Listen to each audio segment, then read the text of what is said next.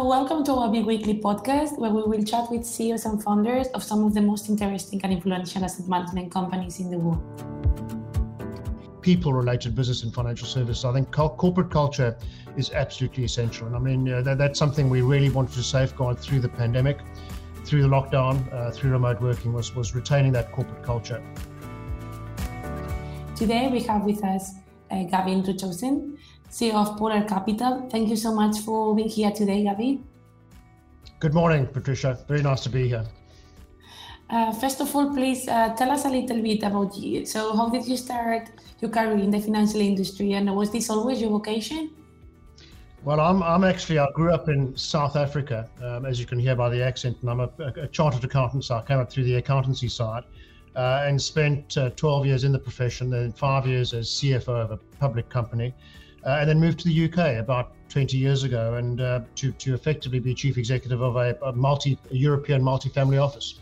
So I got very, very much involved in selecting uh, fund managers best of breed on an open architecture basis. Um, did that for seven, eight years until the financial crisis, and then I, I was approached to go and run JO Hambro Capital Management, which is a, a specialist boutique um, asset manager I got to know through my Fleming connections. And um, again, there, my, my task was to rescue the business um, coming through the crisis, build it up, uh, and pr- provide long term succession uh, for the business.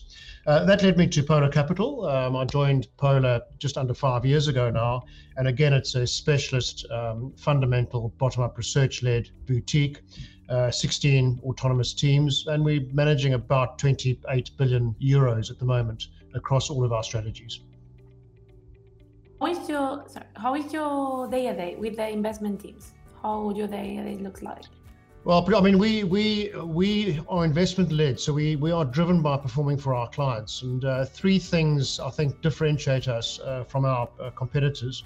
One is we give our investment teams complete investment autonomy, so, so they are able to run their portfolios exactly the way they have always run them uh, to perform for their clients. So track records are very important for us. The second thing they have is uh, is capacity management. So we don't let their funds get too large because we're a strong believer in that uh, volume destroys performance over time. So we keep the funds um, at, at, a, at, a, level where they can continue to perform. And the third key factor with, with these teams is um, a completely transparent and aligned compensation structure. So they are compensated uh, on a transparent basis, and their, their remuneration is aligned with the performance they give to their their clients and their investors. So that's how the the, the, the firm is is, is structured. Um, each of the teams uh, reports directly into me, and we have a very very strong, well developed risk and oversight team who provide support for those teams to make sure that they they they they're taking the right risks for the commensurate returns they're getting in their portfolios.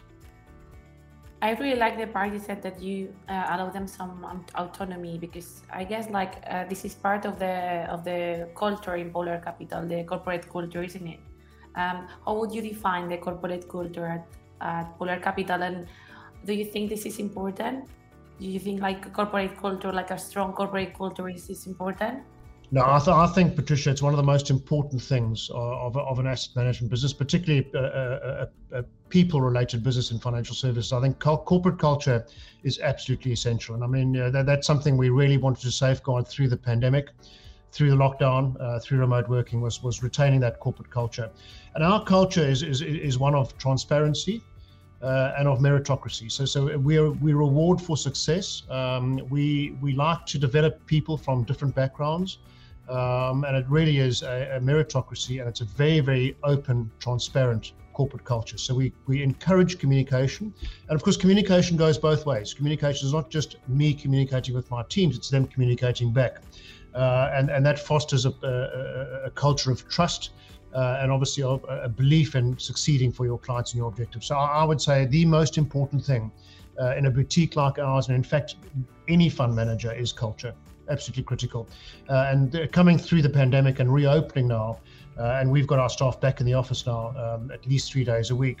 Uh, it's all about safeguarding that culture and avoiding culture dilution. It's it's, it's key, Patricia. You, you hit the nail on the head there. I guess, like you mentioned, like during the pandemic, I think the pandemic was hard for everyone. And and so, how, how did you keep your your teams motivated during this this hard time?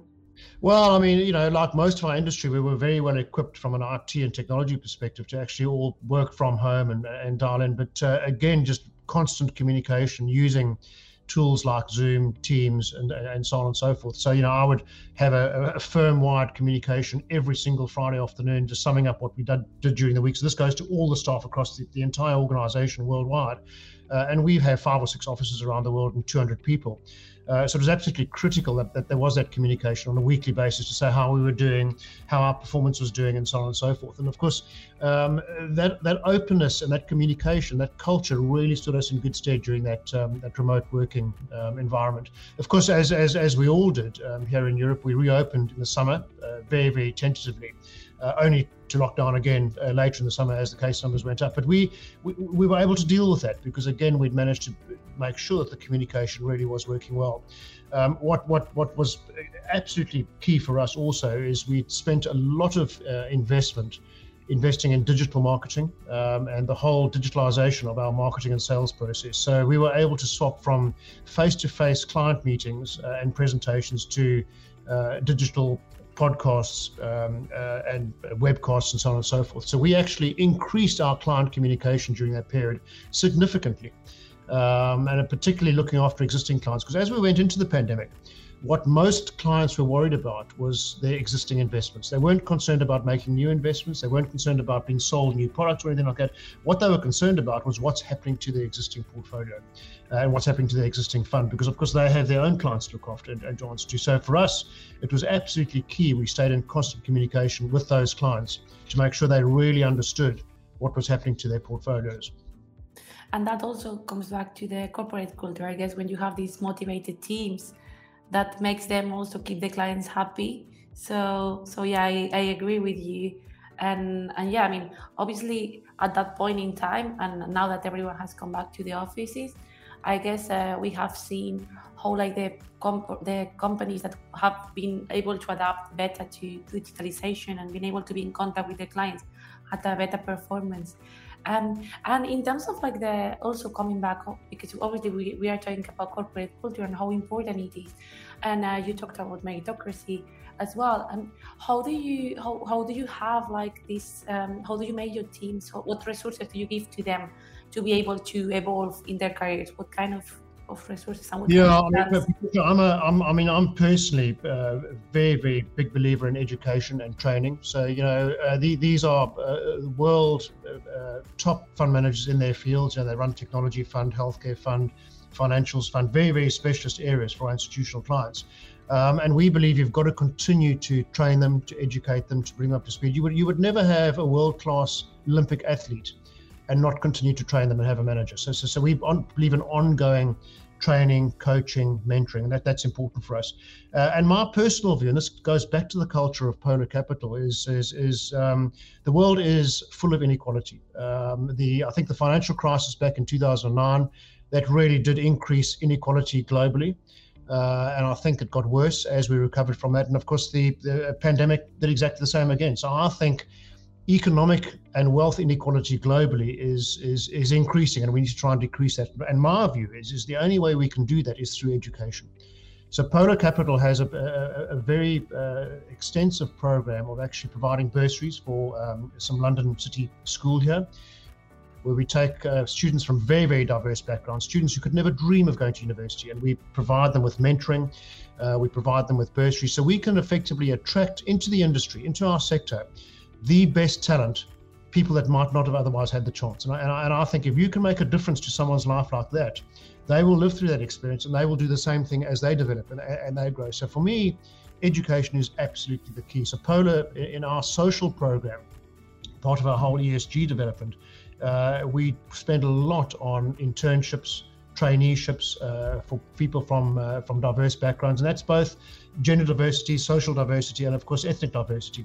Absolutely key because we believe that the more diverse your teams are, the better the result you get um, for, for for your clients. And we've we've seen the proof of that. It actually it actually does work. Um, so you know, for me, education is is absolutely key. And personally, I'm involved on on a number of governing bodies of schools. Uh, where I do get involved because um, without educating people, they won't realize how you deal with inequality. Um, and that inequality is, is, is, is, is, is the main reason for poverty globally.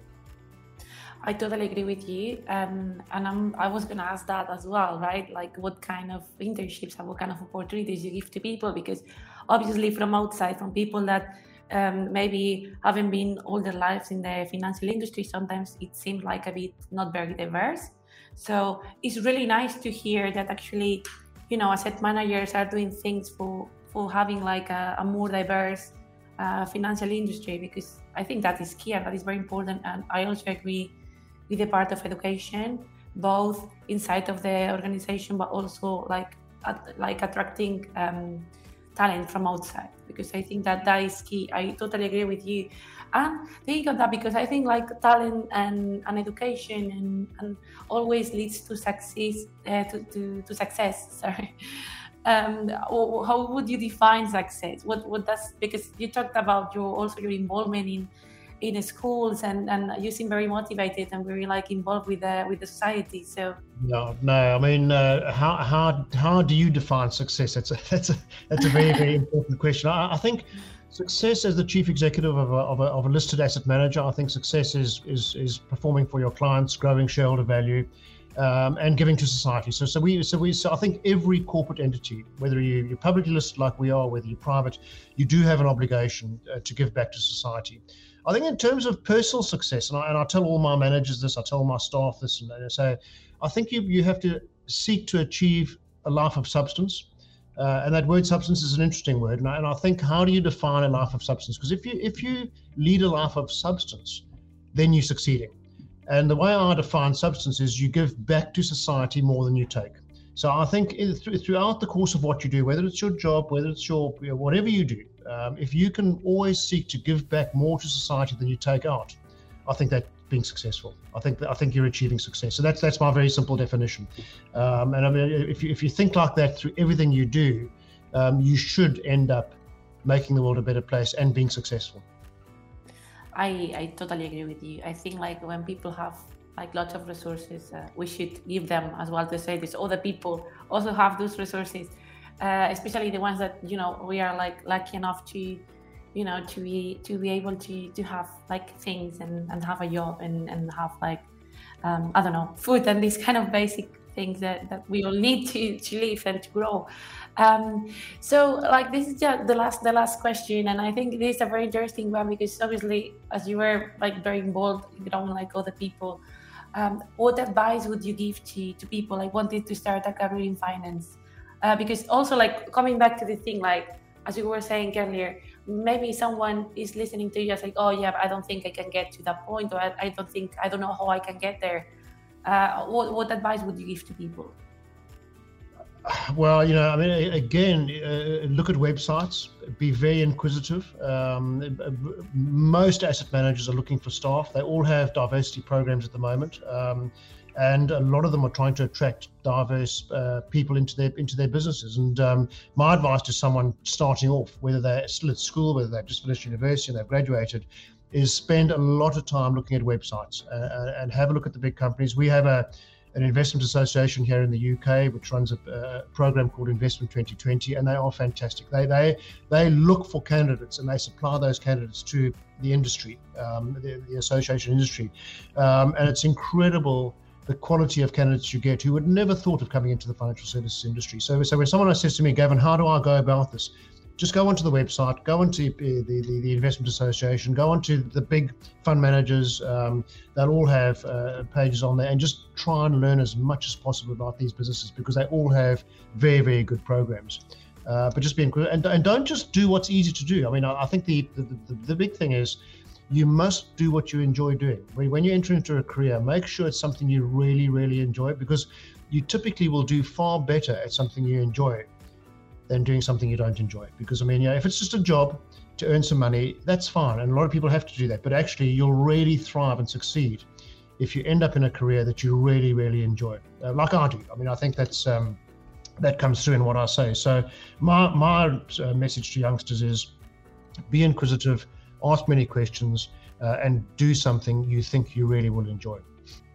I think it's a really good advice, and and also like thinking on on a on a, on a sector which is like mostly very traditional.